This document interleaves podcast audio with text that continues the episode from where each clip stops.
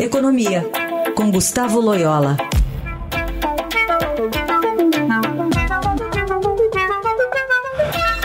Hora de análise econômica com Gustavo Loyola. Bom dia, Loyola. Bom dia, Raíssa. Bom, saiu a divulgação, teve a divulgação da ata da última reunião do Comitê de Política Monetária do Banco Central, né, da semana passada, aquela que reduziu a taxa de básica de juros para 11,25% ao ano. Tem ali uma leitura né, de que uh, os novos cortes vão continuar, Loyola? Ah, é isso mesmo, Raíssa. A, a leitura é que os, os cortes vão continuar, né? Não houve assim nenhuma sinalização ao contrário disso, né? Enfim, o que houve na ata é um, um tom assim mais cauteloso, chamando atenção para alguns riscos, seja no cenário externo, seja no cenário doméstico, né? Mas a, a, deve haver continuidade na, na queda de meio ponto percentual né, na próxima reunião.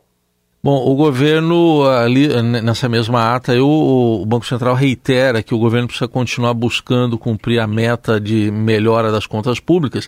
A gente está aí já no mês de fevereiro, tudo bem que vem o carnaval, né, Loela? Mas é, se estabeleceu meio que ali um, um prazo de mar até março para saber se o governo conseguiria manter a proposta de zerar o déficit das contas públicas. Esse prazo está correndo. Qual a sua avaliação?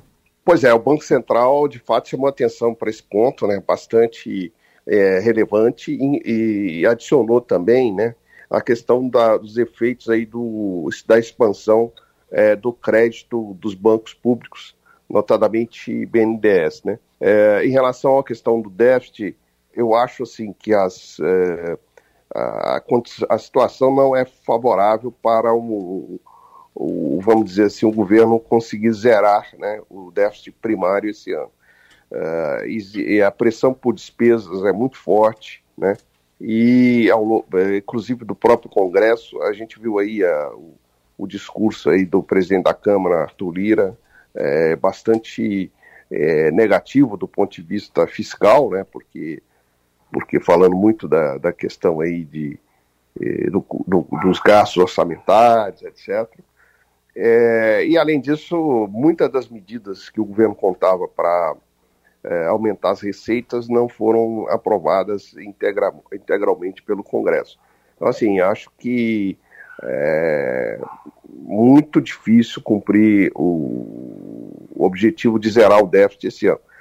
Mas é, pode haver um resultado melhor do que o do ano passado, que foi desastroso. Né? Isso, isso, isso sim é, é uma expectativa mas vamos ver como o governo se comporta daqui para os próximos meses é, para avaliar melhor essa probabilidade. Né? Muito bem, ouvimos Gustavo Loyola, que participa às quartas falando de economia aqui do Jornal Eldorado. Obrigado, Loyola. Até a próxima. Até a próxima. Boa semana a todos.